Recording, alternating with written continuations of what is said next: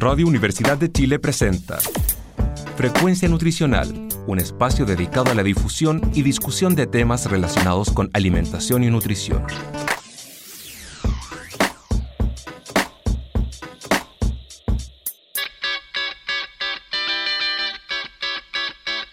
Hola a todos, muy buenos días. Sean bienvenidos a un nuevo programa de Frecuencia Nutricional en sintonía con tu bienestar. Como ya saben, este es un programa de conversación y discusión de diversos temas de alimentación y nutrición. Estamos aquí como cada sábado muy, muy, muy felices y muy emocionados para poder entregarles parte de nuestro conocimiento, ya que como conocen somos estudiantes de nutrición y dietética de la Universidad de Chile. Yo me llamo Sabrina Gajardo, soy estudiante de cuarto año y en este momento no me encuentro sola, estoy con eh, dos de mis profes, que son la profe Lisette y Verónica, y estoy con mi compañera Carla. ¿Cómo estás, Carla? Hola Sabri, muy bien. ¿Y tú cómo estás? Muy bien, muchas gracias. Aprovechar de saludar a las profes, ¿cómo están? Hola, ¿todo bien? Yo también por acá, gracias. Súper, sean entonces muy bienvenidas. Sí, bueno, qué bueno que estemos todas bien y esperamos que todos nuestros eh, que nos escuchan también estén bien. Eh, aprovecho para recordarles algo muy importante antes de empezar este programa, son las redes sociales en la cual van a poder eh, encontrar este programa y muchos programas anteriores, si es que se lo perdieron. En Instagram nos pueden encontrar como arroba frecuencia nutricional, en Facebook frecuencia nutricional radio U Chile, en Spotify frecuencia nutricional y en YouTube también como frecuencia nutricional. Súper, muchas gracias Carla. Y sin sin alargar esta introducción, ¿no es cierto? Vamos a empezar de lleno con lo que es el programa del día de hoy, como se habrán imaginado por el, eh, por el título o donde sea que nos estén mirando. El tema del día de hoy es diabetes mellitus 1 y edulcorantes, ¿ya? Para lo cual nos, eh, nos acompañan nuestras profesoras expertas en el tema, ya son nutricionistas del Departamento de Nutrición y Dietética de la Universidad de Chile. Ya entonces como para ir haciendo eh, la contextualización del tema que vamos a tratar, nos gustaría saber primero que todo, en qué consiste la diabetes mellitus y cuáles son sus síntomas clásicos. Eh, ok, ¿parto yo, pero Sí, sí parte eh, bueno, la diabetes, eh, diabetes así como general, tipo 1, tipo 2, y, hay más tipos de diabetes, consiste en una elevación de la glicemia, que es el nivel de azúcar en la sangre, sobre los niveles que se consideran normales, ¿ya? Para eso existen ciertos rangos de normalidad que se dan tanto en ayuna, que es cuando uno no recibe alimentos, como eh, posterior a una comida. ¿ya? Entonces, se puede diagnosticar eh, realizando exámenes de sangre, eh, verificando cuál es la glicemia o nivel de azúcar en la sangre en ayuna, o postprandial, que sería post una comida, o bien a través de un examen que se llama prueba de tolerancia a la glucosa, donde se le da una cantidad de glucosa o azúcar conocida y luego de dos horas se vuelve a medir la glicemia. Entonces, si esta se presenta más alta de lo esperado, eh, se puede diagnosticar diabetes, tipo 1, tipo 2, etc. Súper. Entonces, siempre escuchamos que hay cuatro síntomas de la diabetes, ¿no? Que son como los más comunes. ¿Cuáles serían estos? Eh, los más comunes y comunes a la, sobre todo a la diabetes tipo 1 y tipo 2, son esta sensación como de mucha sed, eh, que se denomina polidipsia, ¿ya? Y hay mucha sed porque también hay mucha deshidratación, porque aumenta la frecuencia y la cantidad de orina. nuestro organismo elimina también azúcar a través de la orina y, trata de a través de, este mecanismo eh, disminuir los niveles que hay en sangre, que están fuera de lo normal, y por ende eh, hay también un síntoma que se denomina poliuria, que eso es orinar mucho, más de lo normal, ¿ya? Entonces los pacientes tienen mucha sed y a la vez orinan mucho. También eh, hay una baja de peso bien aguda que tiene relación con este mismo proceso de descompensación y por ende también se presenta eh, también esta sintomatología de mucha hambre, porque también hay una baja de peso que es eh, agresiva y severa. ¿ya? yo diría que esos son los más comunes. En los casos de diabetes tipo 1 puede ser el debut incluso más rápido y acelerado y también hay puede haber como compromiso de conciencia por cetoacidosis, por ejemplo, que es mm. cuando se empiezan a acumular las cetonas a, nivel eh, sistémico y eso puede provocar al final compromiso de conciencia. Claro, son como se, les, como se les conoce normalmente como las 4P, ¿no? Claro, sí. Pero ahí va a depender también del, tipo de, diabetes, porque finalmente, como mencionaba la profesora Lisette, efectivamente en diabetes tipo 1, 2 podemos ver estos, estos síntomas, pero por ejemplo una diabetes gestacional que ocurre cuando una persona está embarazada, por ejemplo, es mucho más silente. Probablemente no, no pasen estas 4P que, que mencionaba. Y también hay otras diabetes que son más extrañas, ¿no es cierto?, que van a tener otro tipo de, síntomas, pero la característica común sí o sí es que eh, están los niveles de, azúcar en sangre elevados. Y también es importante mencionar que otras, o sea, sobre todo diabetes tipo 2, muchas veces se diagnostica sin síntomas, porque es una patología que es súper eh, lenta, de lenta progresión. Que lleva sintomatología cuando ya está demasiado descompensado el paciente, como cuando ya no escucho nada de lo que tenía, claro. recién se da cuenta. Entonces, hay muchos eh, como diagnósticos de diabetes tipo 2 que son por exámenes de rutina, como que se hicieron un mm. chequeo y ahí descubrieron que tenían esta alteración, eh, pero sin ningún tipo de sintomatología. Entonces, es bueno igual eh, tener en cuenta eso, que no siempre van a haber síntomas, sobre todo en la diabetes tipo 2, tiene que llevarse a un extremo así como de mucha descompensación y, como dice la Vero, eh, en diabetes gestacional la mayoría de las pesquisas son por protocolo. Eh, siempre a las embarazadas en ciertas semanas del embarazo se le hace esta protolerancia a la glucosa y ahí se diagnostica, pero no se espera que tengan síntomas, por ejemplo. Se busca como el diagnóstico, es distinto. Claro, en el fondo va a depender de cada individuo.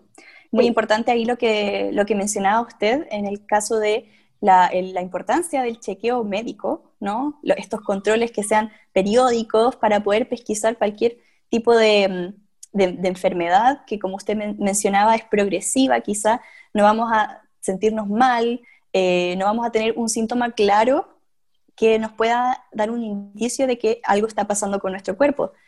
Pero ahí entonces radica la importancia de que acudamos al, médico, ¿no es cierto? Hagamos nuestros controles y mantengamos en general, ¿no es cierto?, eh, una salud óptima. Eh, eso lo vamos también a, profundizar en un ratito más. Mencionábamos también em, sobre las clasificaciones de la diabetes, ¿no? Usted mencionó la diabetes mellitus 1, la de tipo 2, por ahí mencionó también la gestacional, pero em, ¿Cuáles serían entonces como las diferencias entre cada uno de estos distintos tipos de diabetes que hablábamos? Eh, yo voy a hablar como de las tres principales porque hay otras que son ya como genéticas, ya que, tienen nombres mm. muy específicos y ahí nos meteríamos en un mundo. que claro. Las más comunes eh, son, en primer lugar, la diabetes tipo 2, que tiene mucha relación con la obesidad, ¿ya? Eh, para desarrollar este tipo de diabetes tiene que haber una eh, características como ambientales que se conjuguen con cierta predisposición genética. Por ejemplo, el presentar exceso de peso y además tener antecedentes familiares de diabetes tipo 2, ya sea en familiares de primer grado o segundo grado, que serían padres o abuelos, ¿ya? Y eh, tiene mucho que ver como con el sedentarismo también, con el tipo de alimentación, entonces la diabetes tipo 2 se considera en gran parte una consecuencia de los malos hábitos alimentarios, de la obesidad, se tiene mucha relación con esto. ¿ya? En cambio, la diabetes tipo 1 es de generación autoinmune, ¿ya? es decir, en un momento determinado de nuestra vida, por causas que tampoco se reconocen mucho, eh, se desencadena autoinmunidad contra nuestras propias células beta, que son las células del páncreas que producen insulina. Y eso provoca la destrucción de la célula beta y generalmente en un tiempo corto, como yo les decía, eh, no es tan largo ni prolongado como el curso de la diabetes tipo 2, sino que la diabetes tipo 1 puede pasar un mes, dos meses y ya hay déficit absoluto casi de insulina o una cantidad de insulina demasiado insuficiente y eso hace de que estos pacientes necesiten insulina externa desde el principio de la enfermedad, ¿ya? No así en los diabéticos tipo 2 que generalmente se tratan mm. con hipoglicemiantes, que son fármacos que mejoran la sensibilidad a la insulina, ¿ya? Y en el caso de la diabetes gestacional está muy relacionada con la situación del embarazo, probablemente tal, que, que es un estado fisiológico donde hay resistencia a la insulina por el hecho de estar embarazada, ¿ya? O sea, lo normal es que exista resistencia a la insulina, lo no normal es que se pase de un nivel que se considera como dentro de parámetros o rango esperado. Entonces, cuando el estado de resistencia a la insulina es demasiado alto, y, eso provoca hiperglicemia, se diagnostica la diabetes gestacional durante el embarazo, ya porque puede haber también eh, diabéticas embarazadas que hayan sido diabéticas pregestacionales, que eso no es diabetes gestacional, sino que pueden ser personas con diabetes tipo 1, tipo 2 que se embarazaron, y ellas no son diabéticas gestacionales. La que se denomina gestacional mm. es la que se diagnostica durante el embarazo y por el embarazo, como debido a Sí.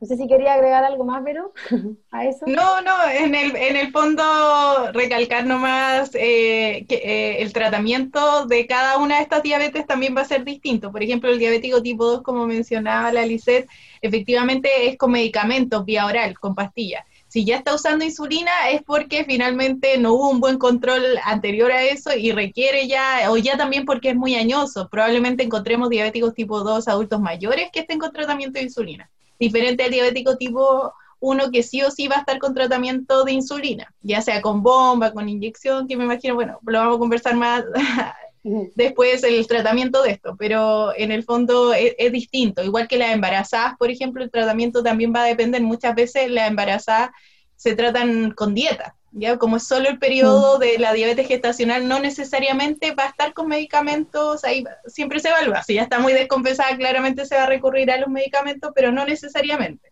Bueno, muchas gracias a las dos por esa respuesta muy completa. Ahora que ya sabemos más o menos qué, es la diabetes, los distintos tipos, eh, poniéndonos en la situación aquí en Chile, eh, ¿cuál es la prevalencia de diabetes en general? Y si hay una gran diferencia entre la prevalencia de diabetes tipo 2, tipo 1, cuál es la más común, por así decirlo. Según la última encuesta nacional de, salud, eh, bueno, lo busqué para, para esta entrevista, es un 12,3%. ¿Ya? Y bueno, la, la, antigua de la encuesta anterior del 2009-2010 era un 9,4%. ¿Cuál es la diferencia? Claro, uno porcentualmente dice de un 9,4 a un 12,3% no es tanto, pero sí es importante eh, este aumento porque hay que considerar que eh, dentro de esta encuesta se incluye a todas las diabetes en el fondo, porque es sospecha de diabetes o, con glicemia en ayuno sobre 126. Entonces ahí, eh, en esta clasificación pueden ser diabéticos tipo 2 o diabéticos tipo 1. ¿Ya? No hay una, el problema es que a nivel nacional no tenemos unas eh, estadísticas separadas, tanto para los diabéticos tipo 1 y diabéticos tipo 2, pero sí la prevalencia aumentada eh, en Chile y a nivel mundial, eh, el, puesto número uno se le lleva a la diabetes tipo 2, ya como segundo puesto vendría la, diabetes tipo 1. Y en general, acá a nivel latinoamericano hay un estudio que muestra que el 70% en general de los diabéticos a nivel mundial, eh, pensándolo así, está a nivel de, países latinoamericanos y entre ellos, entre los tres principales está Chile. O sea, nosotros igual tenemos una alta prevalencia de ya sea niños o adultos con diabetes tipo 1. Ya por eso es importante también saber de, esta diabetes y, enfocarnos en el tratamiento también. Sí, de todas maneras. Y aprovechando también que em, como usted mencionó, los tratamientos son distintos tanto para diabetes mellitus 1 tipo 2, para ir profundizando un poquito, ¿de qué se trata entonces el tratamiento para la diabetes mellitus tipo 1 en este caso? Y si es que pudiéramos hacer también la diferencia eh, con la diabetes mellitus 2 también, que habíamos dicho que era bastante prevalente en nuestro país. Claro. Como les decía la profe Vero, eh, se maneja sobre todo esta cifra de diabéticos tipo 2 porque el porcentaje de uno es mucho más pequeño. O sea, pónganse ustedes mm. que lo único que se tiene de diabetes tipo 1 son las notificaciones que, que hay acumuladas desde cierto a cierto año, ¿ya? Y si se mide desde más o menos el 2005 al 2019, eh, la cantidad de diabéticos tipo 2 como eh, notificados eran 1.600.000 más o menos. O sea, muchos, ¿ya? En cambios de diabéticos tipo 1 eran 14.900. Entonces, de verdad es mucho menor el porcentaje de diabéticos tipo 1 mm. versus tipo 2. Y lo malo, como mencionó la profe, es que no hay una estadística que diga específicamente qué edades tienen los pacientes diabéticos tipo 1, eh, a qué edades se diagnostica más, que eso igual sería muy bueno tenerlo, porque no disponemos de eso, solamente de la notificación GES, que es como un número total en cierto eh, rango de tiempo, ¿no? ¿Ya? Por lo tanto, eh, eso es malo para nosotros, pero tenemos al menos esa notificación que nos da como una idea. Y por lo mismo es que eh, dentro de los tratamientos, ustedes saben que tanto para la diabética, los diabéticos tipo 1 como tipo 2, eh, esta patología está cubierta por el GES. y tiene una canasta asociada, ¿cierto?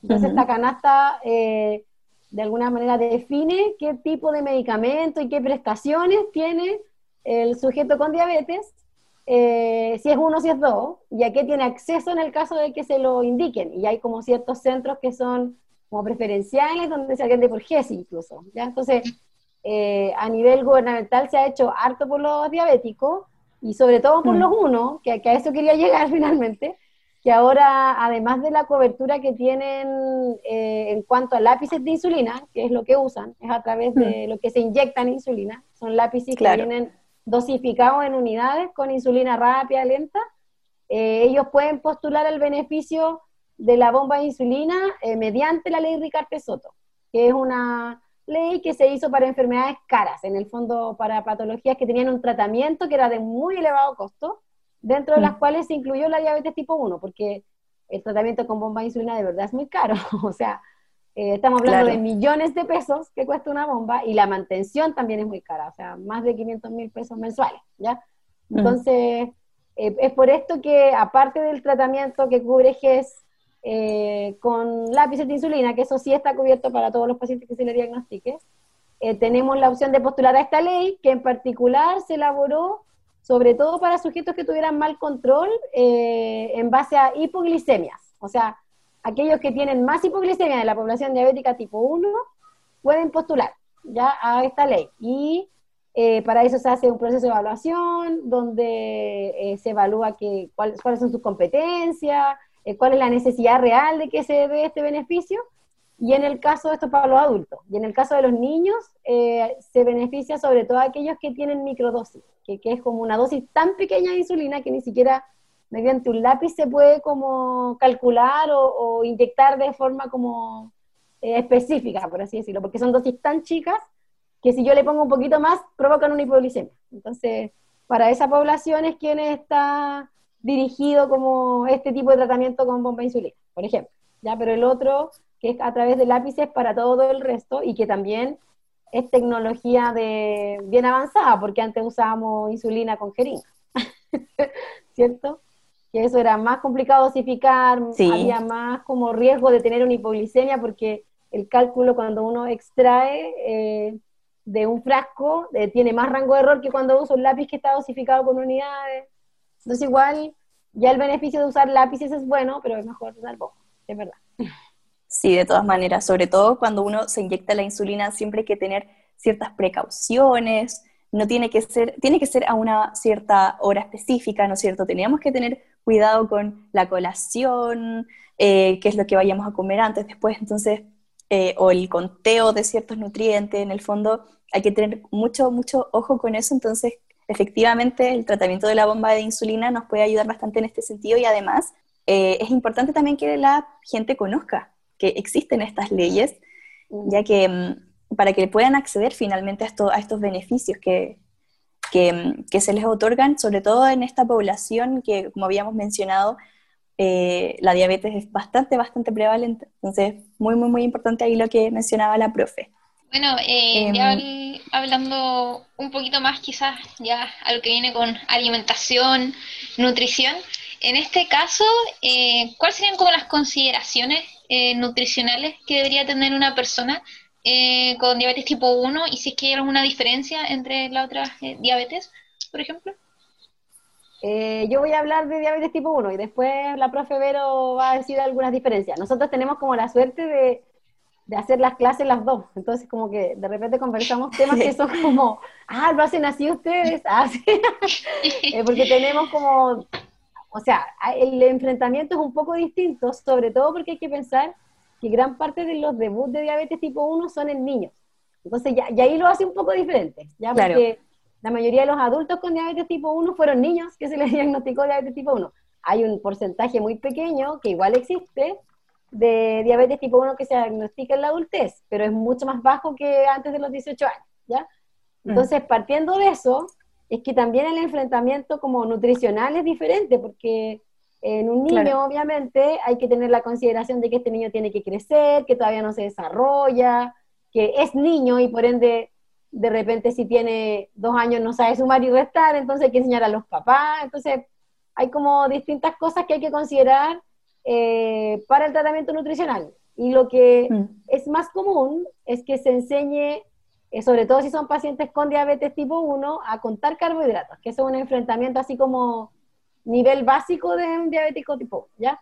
¿Qué es esto? Es estimar la cantidad de carbohidratos que tienen los alimentos que yo voy a consumir, ¿ya? Entonces, para eso se usan distintas herramientas como tablas de conteo, con porciones de intercambio, otros mm. pacientes días caseras, otros pacientes usan pesas, si quieren usar pesas, pero uno sugiere que en general sean cosas más eh, como habituales, como vasos, tazas, cucharadas, ¿ya? Y eh, en base a eso se les enseña también a calcular las dosis de insulina que tienen que usar. Entonces, desde muy pequeños estos pacientes están familiarizados con el cálculo de la dosis de insulina ajustado a la cantidad que van a comer de carbohidratos y a la glicemia o nivel de azúcar en sangre que tienen. Y en los diabéticos tipo 2 no están así, porque no se les enseña desde tan antes de esta forma. Entonces, por ejemplo, yo les puedo contar que tengo niños que debutaron a los 2, 3 años y cuando aprenden a sumar, como a los 6, ya saben contar carbohidratos, porque es algo que hacen todos los días. Pues entonces, para ellos no es saber cuántos carbohidratos tiene un pan o una fruta, etcétera. En cambio, en el caso del diabético tipo 2 que debuta recién a los cuarenta y tantos, por ejemplo, es como partir de cero de nuevo con él y es distinto el enfrentamiento porque tiene mucha relación esta patología, la diabetes tipo 2 con la obesidad, entonces también en el caso de los niños no siempre tienen obesidad, a veces están con peso normal, por lo tanto las restricciones son distintas. Entonces yo les diría que lo fundamental es que se da más en niños y por ende hay que tener en consideración que están creciendo, que necesitan energía como para hacer actividad física, que es más frecuente en los niños que los adultos. Bueno, también ojalá que sea así. y eh, que se les enseña a contar carbohidratos como dentro de lo básico de lo que tienen que manejar. Ellos o los papás si son un niño muy chico. Eh, respecto a la diabetes tipo 2, el Avero les va a contar ahí más cuáles son las diferencias. Sí, en verdad, eh, claro, tomándome de, lo que mencionaba la Lisette, efectivamente, cuando nos encontramos con un diabético tipo 2, probablemente sea sobre los 35 años 40 años que ya, como bien mencionaba, probablemente no siempre van a estar solo con diabetes, tengan obesidad de base, que fue la que le provocó finalmente o está relacionada con que eh, debuten finalmente con la diabetes tipo 2 y tienen otras complicaciones, por ejemplo, dislipidemia, hipertensión, otras enfermedades crónicas asociadas. Entonces, no solo nos tenemos que focalizar muchas veces en el conteo de hidrato de carbono, sino más bien en la calidad de esa alimentación, porque también como es adulto, eh, probablemente y queremos que baje de peso, ¿no es cierto? Si tiene obesidad nos vamos a enfocar en restringir las calorías. Distinto a un niño que si está con crecimiento, como mencionaba Alice, hay que promover, ¿no es cierto?, que siga creciendo, entonces la importancia de consumir los hidratos de carbono. En un adulto, lo otro importante mencionar que en ningún caso se recomienda un alimento baja en hidrato de carbono o sin hidrato de carbono, ya que como que yo creo que eso tiene que quedar claro siempre. Un diabético no tiene por qué consumir un régimen bajo en hidrato de carbono como técnicamente nosotros le llamaríamos un hipoglucídico, ¿ya? No, e, efectivamente un diabético sí puede comer hidrato de carbono, pero no pasarse, ¿no es cierto?, de la cantidad que requiere para un día, ¿ya? Eh, y, lo más importante, quizás en un diabético adulto, ya que probablemente uno le pueda enseñar los hidratos de carbono, pero es más fácil en un diabético tipo 2 que está con tratamiento de insulina, enseñarle el conteo, porque uno le dice ya, si está con tanta dosis de insulina, uno le puede calcular cómo, cuánta hidrato de carbono, ¿no es cierto?, va a metabolizar esa cantidad de insulina que se está inyectando pero es difícil enseñarle a alguien que está con tratamiento, por ejemplo, hipoglicemia oral, el conteo de hidrato de carbono porque no le ve mucho la, la, practicidad. Entonces es difícil que lo quieran aprender también. Entonces ahí uno recurre a decirle dónde está el hidrato de carbono porque eh, muchas veces para nosotros es súper obvio que, por ejemplo, la carne no tiene hidrato de carbono. ¿Ya? Pero no necesariamente para alguien que tenga 50 años que no tiene nada que ver con nutrición, no sé, se dedica a algo totalmente distinto, sepa que no tiene hidrato de carbono. Entonces, de decirle, ¿dónde está el problema? Porque a veces... Eh, por ejemplo, dice, pero estoy comiendo fruta, que es saludable, yo veo en la tele que es súper, entonces se comen un bol dejaron el pan, por ejemplo. Lo primero que hacen es se comen un bol de fruta. Y ahí hay que educarlo siempre, la fruta tiene azúcar. Entonces yo, por lo menos, en la educación del diabético tipo 2 sin tratamiento de insulina, me enfoco en que sepan la calidad. Ya hay alimentos que son de baja respuesta glicémica, o sea, baja respuesta a azúcar en sangre. Entonces, en eso uno se focaliza en que coman más de eso, de moderada respuesta, y menos los que son de alta eh, índice glicémico, que finalmente son los procesados mayoritariamente. O sea, lo que uno trata de sacar son todos los, alimentos procesados que serían altos en, azúcares, con el sello del nuevo etiquetado nutricional.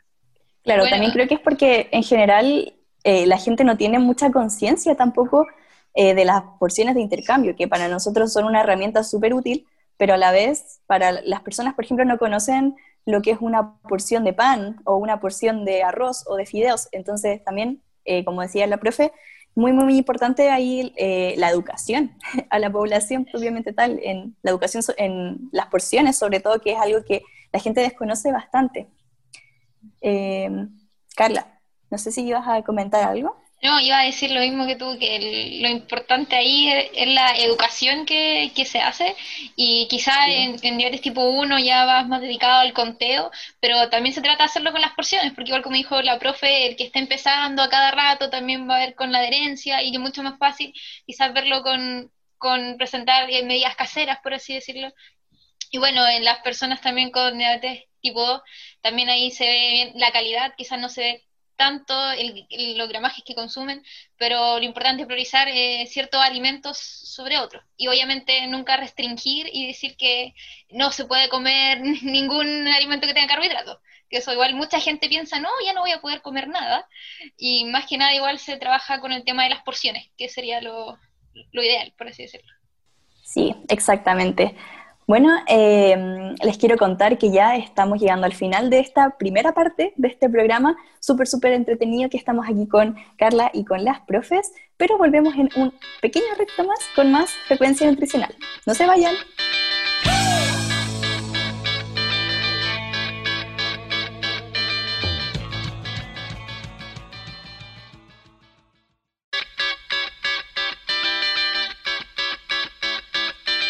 Estamos de vuelta con nuestro programa del día de hoy de frecuencia nutricional en sintonía con tu bienestar. Estábamos con la profe eh, Verónica Zambra y Lizeth Duarte. Estábamos conversando eh, sobre la diabetes mellitus 1, la diabetes mellitus 2. Em, estuvimos contextualizando un poquito de qué se trataba cada una de estas enfermedades, que por lo demás decíamos que eran bien prevalentes en nuestro país Estuvimos hablando en qué consistía el tratamiento de cada una y también de las recomendaciones nutricionales, ¿no es cierto?, que se aplican para eh, estas enfermedades en particular. Em, quedamos entonces con la pregunta que viene a continuación, que es ya adentrándonos un poquito en el tema del día de hoy, que son los edulcorantes, ¿ya? Y la diabetes mellitus tipo 1, para lo cual queremos saber, primero que todo, qué son los edulcorantes no calóricos. Bueno, eh, los edulcorantes eh, no calóricos, por definición, son aditivos alimentarios cuya finalidad es aportar un sabor dulce con nulo o muy bajo aporte de calorías. Ya en sí esa es como la gran definición. Eh, hay distintos tipos de edulcorantes eh, no calóricos y, distintas clasificaciones. Por ejemplo, podemos hablar de edulcorantes no calóricos sintéticos o de origen natural, por ejemplo. Los sintéticos artificiales em, vendrían siendo, por ejemplo, la sucralosa, que es em, muy común utilizada acá mm. en Chile, y de origen natural vendría siendo, por ejemplo, la stevia, ya que viene de mm. la planta de stevia. Claro, ¿y cuáles vendrían siendo entonces las variedades más consumidas? Por ahí usted nombró la sucralosa, eh, también la stevia, que la encontramos harto en el mercado, vienen como en distintos colores también. ¿En qué otros formatos también los podemos encontrar? Bueno, en, el mercado chileno tenemos una gran variedad. De hecho, en el departamento de nutrición, en conjunto con alumnas de nutrición, hicimos un atlas ya de edulcorantes no nutritivos eh, para pesquisar justamente eso. ¿Cuántos edulcorantes discrecionales que nosotros le llamamos, que son esos edulcorantes que nosotros agregamos a, a líquidos, por ejemplo, al té o al café, pero que vienen en formato líquido, o en pastillas o en polvo, y también analizamos cuáles son los productos finalmente del mercado chileno que traen o no edulcorantes no nutritivos, ¿ya? Entonces, cuando buscamos todo esto, eh, vimos que, eh, de hecho, el 55% de los productos industrializados eh, que, que son de sabor dulce, orientados a aportar hidrato de carbono, tienen presencia de al menos un edulcorante eh, no calórico y entre ellos el más utilizado en productos agregados, por ejemplo, que le agregan a los alimentos, el, primero es eh, la sucralosa. Ya la sucralosa es el edulcorante que más se utiliza como agregado a los alimentos industrializados y después viene eh, la stevia. Ya, claro. en cuanto eh, a hablar eh, de edulcorantes discrecionales, por ejemplo, en el mercado lo que más tenemos sucralosa, stevia, pero igual hay otros que se ocupan agregados, por ejemplo, que, que como la lulosa, em, eh, el aspartamo, hace sulfame de potasio, tenemos una gran variedad, pero lo, los más utilizados sí o sí es que se ganan los primeros puestos la sucralosa y la stevia. Sí, de todas maneras, sobre todo que la misma stevia, por ejemplo, que encontramos en, el mercado, también tiene agregado sucralosa, perdón. En, mucho de eh, eso, eso pasa también porque eh, hay que pensar que los distintos edulcorantes tienen distintos niveles de dulzor. Por ejemplo, todos si los comparamos con el azúcar de mesa, eh, el azúcar de mesa hay que pensar que el nivel de dulzor es 100. Ese es como nuestro estándar. Y de ahí comparamos estos otros endulzantes. Y por ejemplo, la sucralosa es 600 veces más dulce que el azúcar. En cambio, la stevia es solo 300 veces más dulce que el azúcar. Y, el otro problema que, la, que tiene la stevia, o no problema, pero en sí como una planta, tiene componentes que le dan un sabor amargo. Entonces, por eso que el mercado en general, cuando van a hacer estos endulzantes líquidos, la combina con sucralosa para esto mismo, para atenuar ese sabor amargo que, eh, que tiene la stevia de, de base.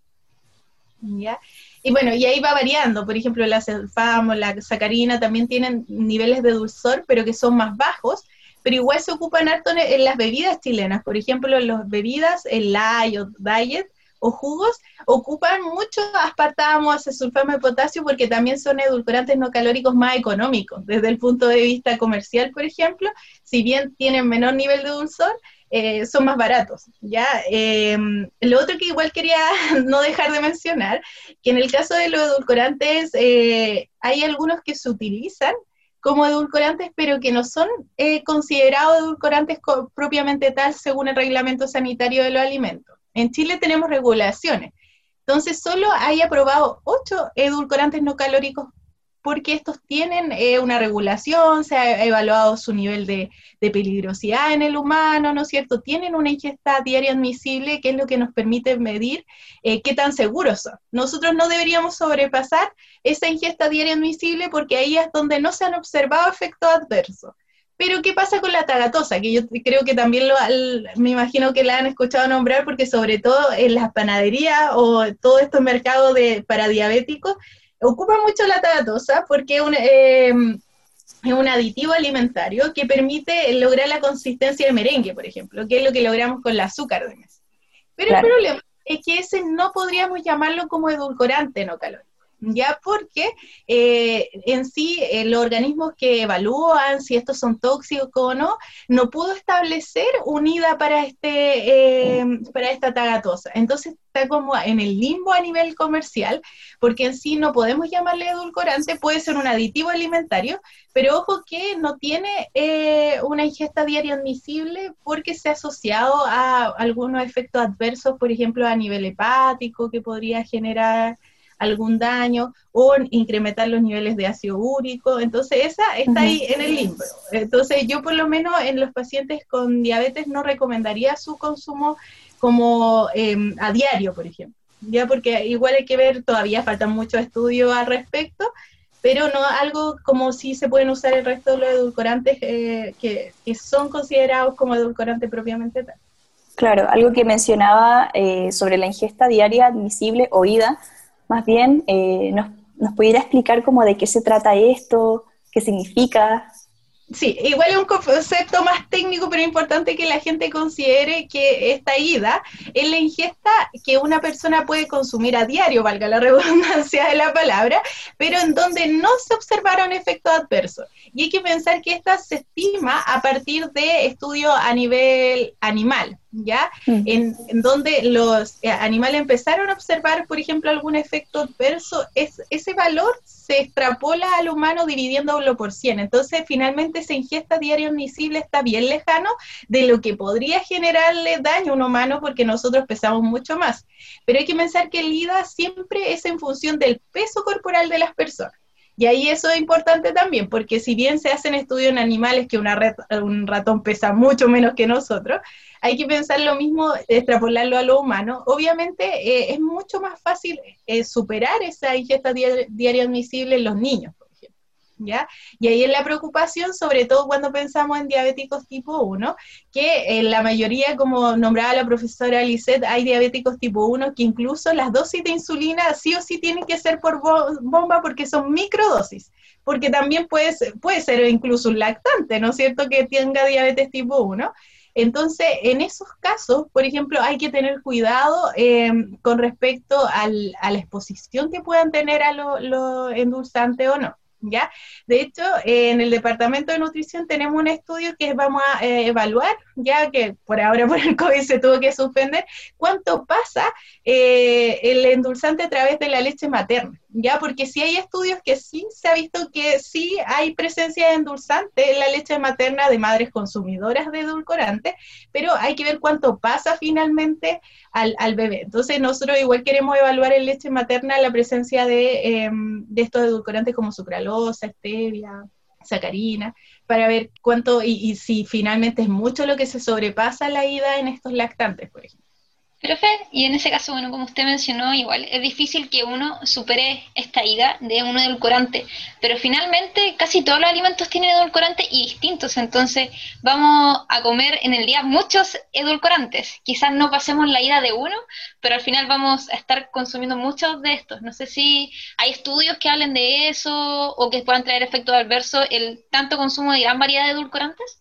No, de hecho, eh, eso yo creo que estamos al debe con la investigación, porque finalmente siempre evaluamos los edulcorantes su efecto aislado. Por ejemplo, si la sucralosa tiene un efecto en el apetito, en la respuesta glicémica, o si la stevia tiene un efecto, pero por ejemplo, evaluar la combinación y qué está pasando a nivel em, de control metabólico, por ejemplo, eso está al debe, pero con la profesora Lisette justamente tenemos un estudio en donde queremos evaluar eh, la mezcla de sucralosa-stevia. Como ustedes mencionaron, es común encontrar un edulcorante líquido que tenga la mezcla de ambos. Entonces nosotros queremos uh, hacer un desayuno.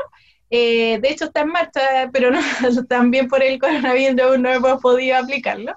Eh, pero sí quiere evaluar justamente eso, qué pasa en, en los diabéticos tipo 1 eh, respecto a eh, consumir un desayuno, por ejemplo, que tenga esta mezcla de, endulzantes frente a un desayuno que no tenga presencia de endulzantes. ¿Qué pasa a nivel metabólico en, ese, en esa persona con, diabetes tipo 1? Muchas gracias, profe, por la respuesta. Y ya, como usted estuvo un poco adelantando, ya viendo los edulcorantes en, en la diabetes, en este caso, ¿Qué se conoce actualmente sobre el uso de edulcorante en personas que presentan diabetes tipo 1? Eh, ¿Se recomienda su consumo o, no? Mm, ya. Igual, bueno, de ahí no sé si quiere partir hablando la profe Lice respecto a eso, yo lo complemento con... Bueno, sí, algo, o sea, en realidad el, consumo de endulzantes, yo diría que en los últimos 10 años ha sido cada vez eh, más como desaconsejado porque en el momento en que nosotros por lo menos, o por, lo menos yo,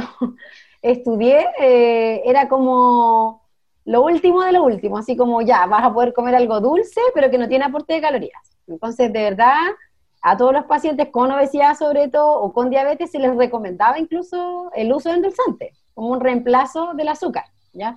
Eh, pero los estudios que han salido, como comentó Lavero, aparte de evaluar la seguridad, que tiene un endulzante respecto, por ejemplo, al desarrollo de patologías como cáncer o, sus efectos teratogénicos, también han comenzado a evaluar otro tipo de eh, relaciones que pueden tener, por ejemplo, con la resistencia a la insulina, e incluso con el desarrollo de diabetes. Lamentablemente todavía no hay ningún estudio que, que demuestre una causalidad así directa, pero hay muchos que demuestran que sí hay relación. Entonces, eh, las principales como eh, cosas que se han descubierto eh, tienen relación más que nada con cambios, por ejemplo, en la microbiota intestinal, que se sabe que al final la microbiota intestinal determina casi todo lo que somos y lo que hacemos, es decir, casi que por nosotros, ¿ya?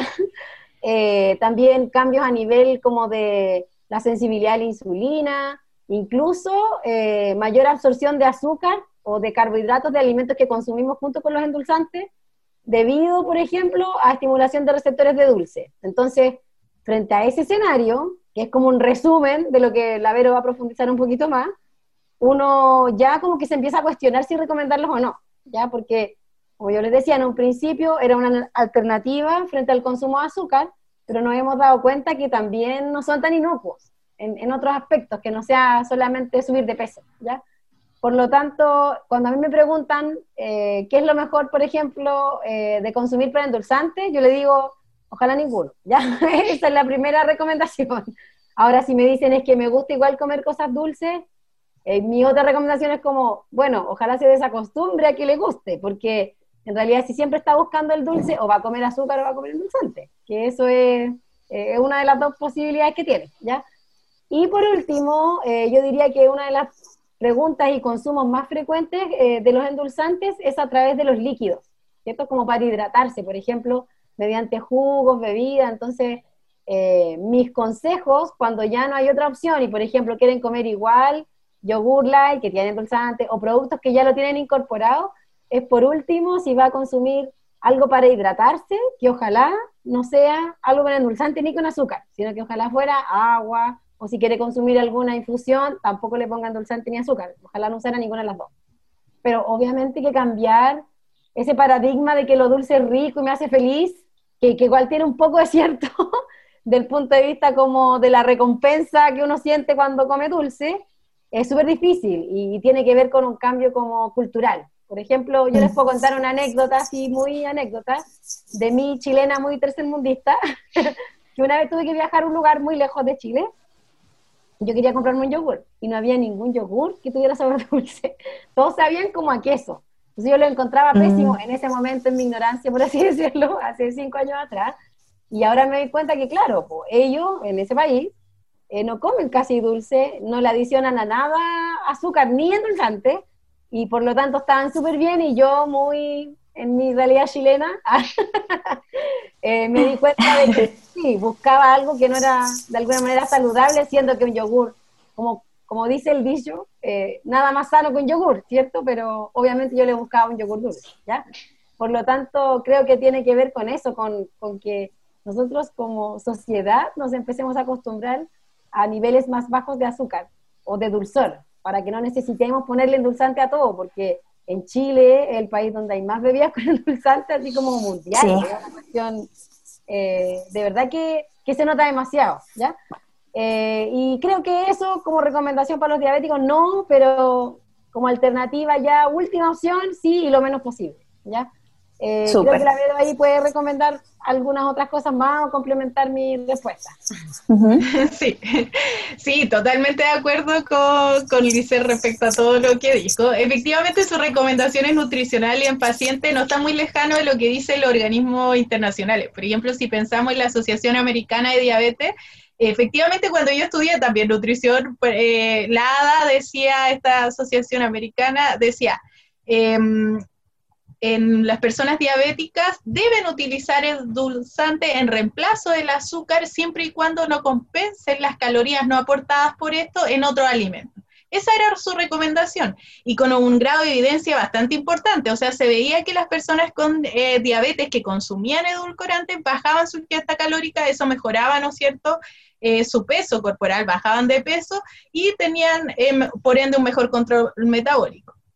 Pero luego, claro, salieron todos estos estudios que está pasando que no son tan inertes, o sea, como que se decía, no aportan calorías, no, no tienen respuesta glicémica, entonces no hay problema. Pero no, se vio que sí podían tener, incluso generar intolerancia eh, a la glucosa, pero el gran problema es que, claro, esos estudios están todavía a nivel de animales porque es muy difícil echarle la culpa solo a una cosa, ¿no es cierto? Y en un organismo pueden pasar muchas cosas.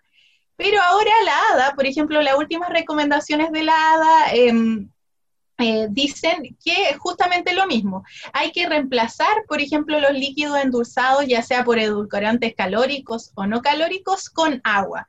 O sea, nos incitan a todos los que recomendamos, ¿no es cierto?, em, alimentación en diabéticos, en privilegiar el tema del agua.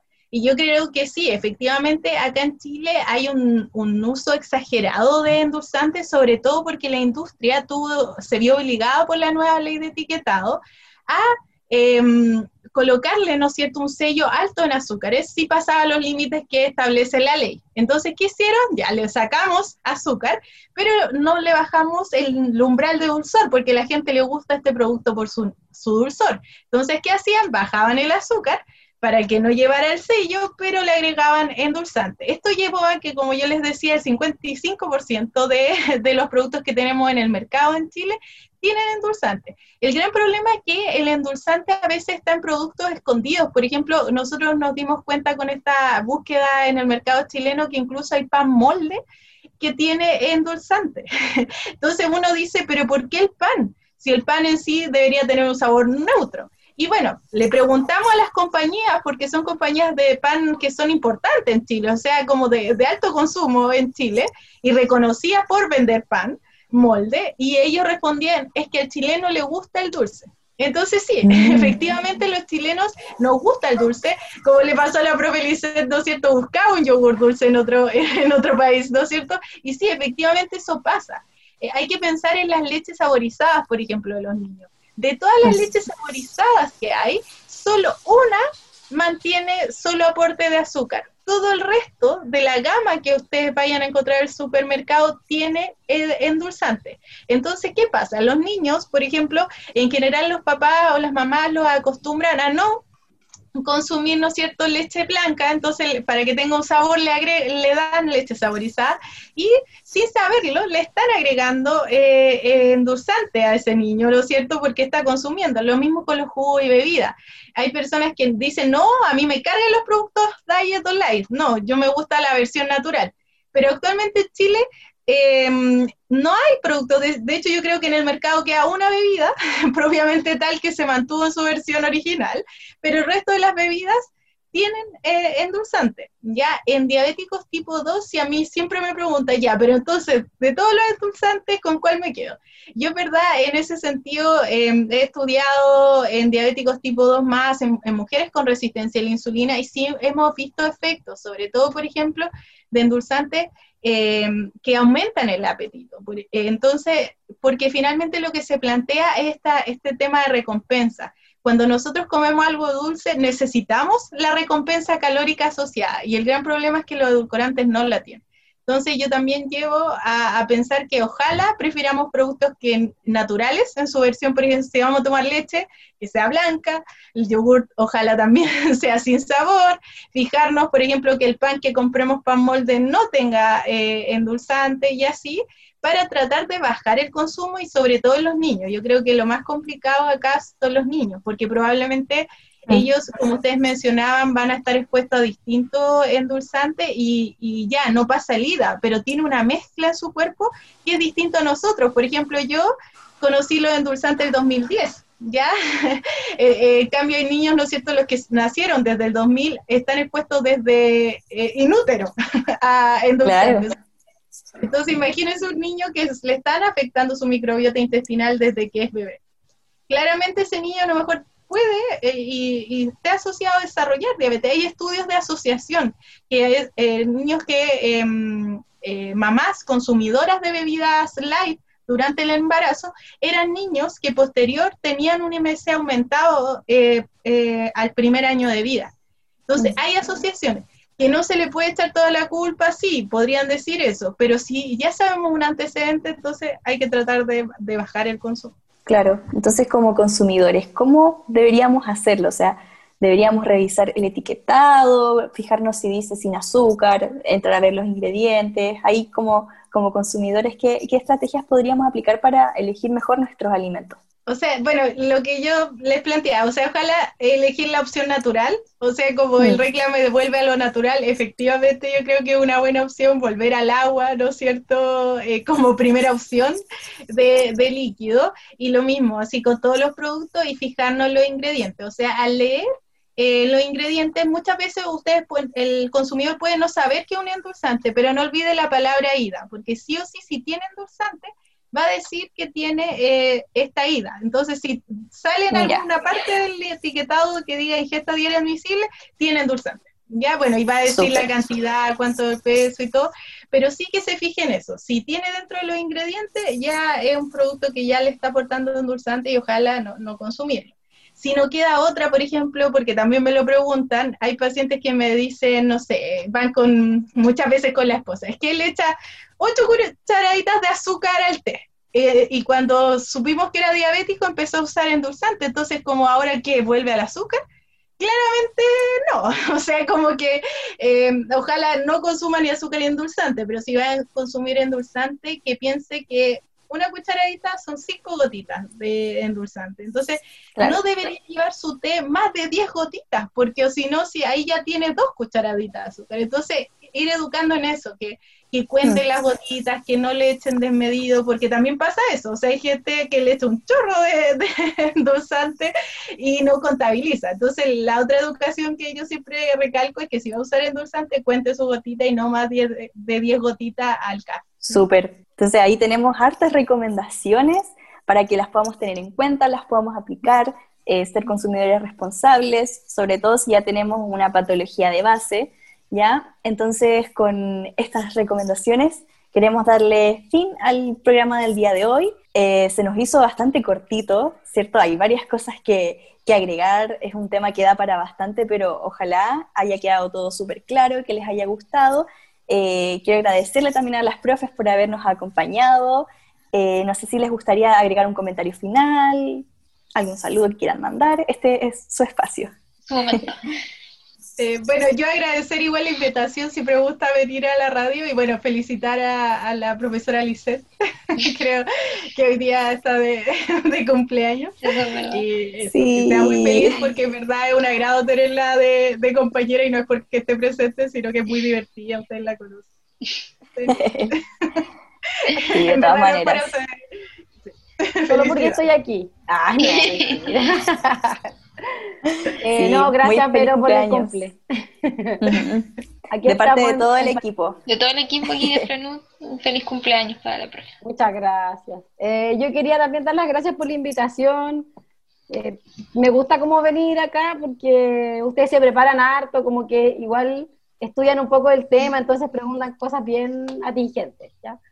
Y nada, como que gracias por, por las preguntas también, que también tuvieron como unas respuestas que yo creo que le van a servir a la mayoría de las personas. Siempre uno trata de educar a partir de este tipo de cosas y si tuvieran cualquier duda igual me pueden contactar. Ya como que no hay problema.